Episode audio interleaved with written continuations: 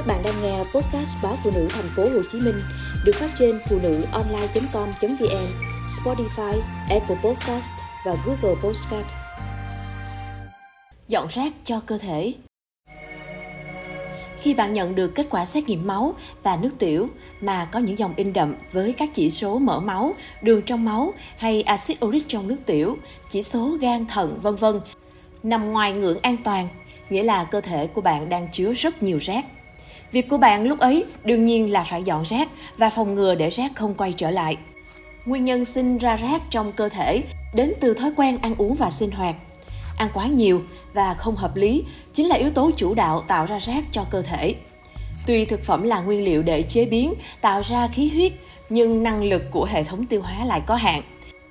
Thế nên, số lượng nhập vào phải được điều tiết cho phù hợp với công suất chế biến. Khi cung vượt quá cầu, hàng hóa sẽ bị tồn, ứ, chiếm diện tích. Để có chỗ cho hàng mới, cơ thể lại phải tốn công lực để dọn dẹp. Liên tục như vậy, cơ thể không đủ sức để xử lý nữa. Kết cục, rác sẽ chất đầy, hòa lẫn và cản trở đường lưu thông của khí huyết, dưỡng chất. Ăn uống không hợp lý là chỉ tình trạng lượng ăn thừa so với nhu cầu cơ thể. Ăn thiên lệch các loại béo, ngọt, dầu mỡ chiên xào, dùng nhiều bia rượu, thuốc lá, ăn nhiều đồ sống, lạnh, đồ ôi thiêu, kém chất lượng, ăn không đúng giờ, quá nhiều vào cuối ngày, ăn khuya vân vân.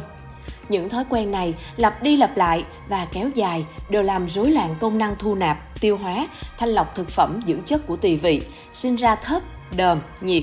Hệ quả là đường, mỡ, đạm không chuyển hóa hết được, bị ứ động lại trong máu, trong gan và nước tiểu.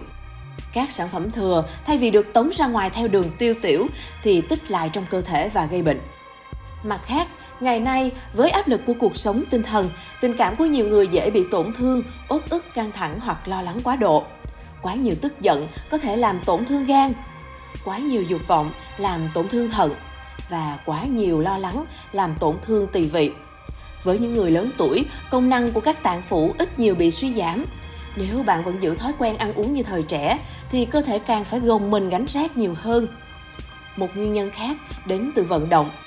Nếu quá độ thì gây tổn hại đến khí lực, nhưng nếu thụ động quá cũng làm cho huyết mạch lưu thông kém, dễ bị tắc trở. Vậy giảm chất thải, tăng cường khí huyết như thế nào? Với một số trường hợp, khi các chỉ số vượt quá ngưỡng, cần phải có sự điều chỉnh bằng thuốc dưới sự chỉ định của bác sĩ. Tuy nhiên nếu chỉ uống thuốc mà không thay đổi thói quen ăn uống, sinh hoạt thì rác vẫn sẽ còn mãi và thậm chí còn biến đổi thành nhiều dạng hơn. Vì vậy muốn trẻ khỏe thì phải đồng thời vừa giảm chất thải vừa tăng cường khí huyết cho cơ thể.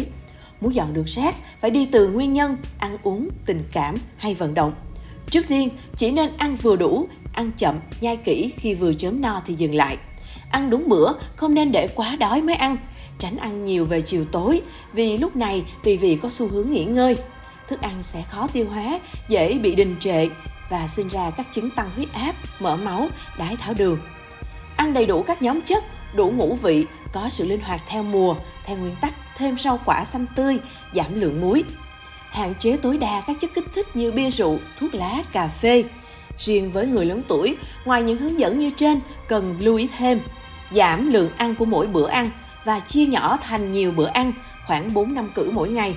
Thức ăn cần được nấu mềm như ăn khi còn ấm nóng, chuyển sang ăn cháo vào buổi chiều tối, nên duy trì vận động thích hợp với cơ địa, độ tuổi, thể chất. Mỗi tuần ít nhất 5 lần, mỗi lần tối thiểu 30 phút. Cần có sự cân đối giữa vận động và thư giãn. Mặt khác cũng cần chăm sóc cả giấc ngủ, bởi đó là yếu tố đầu tiên của sức khỏe. Sắp xếp cuộc sống, tránh bị căng thẳng lo lắng quá độ, giảm oán giận, hờn, buồn đau, tinh thần bình an thì khí huyết mới điều hòa thông suốt.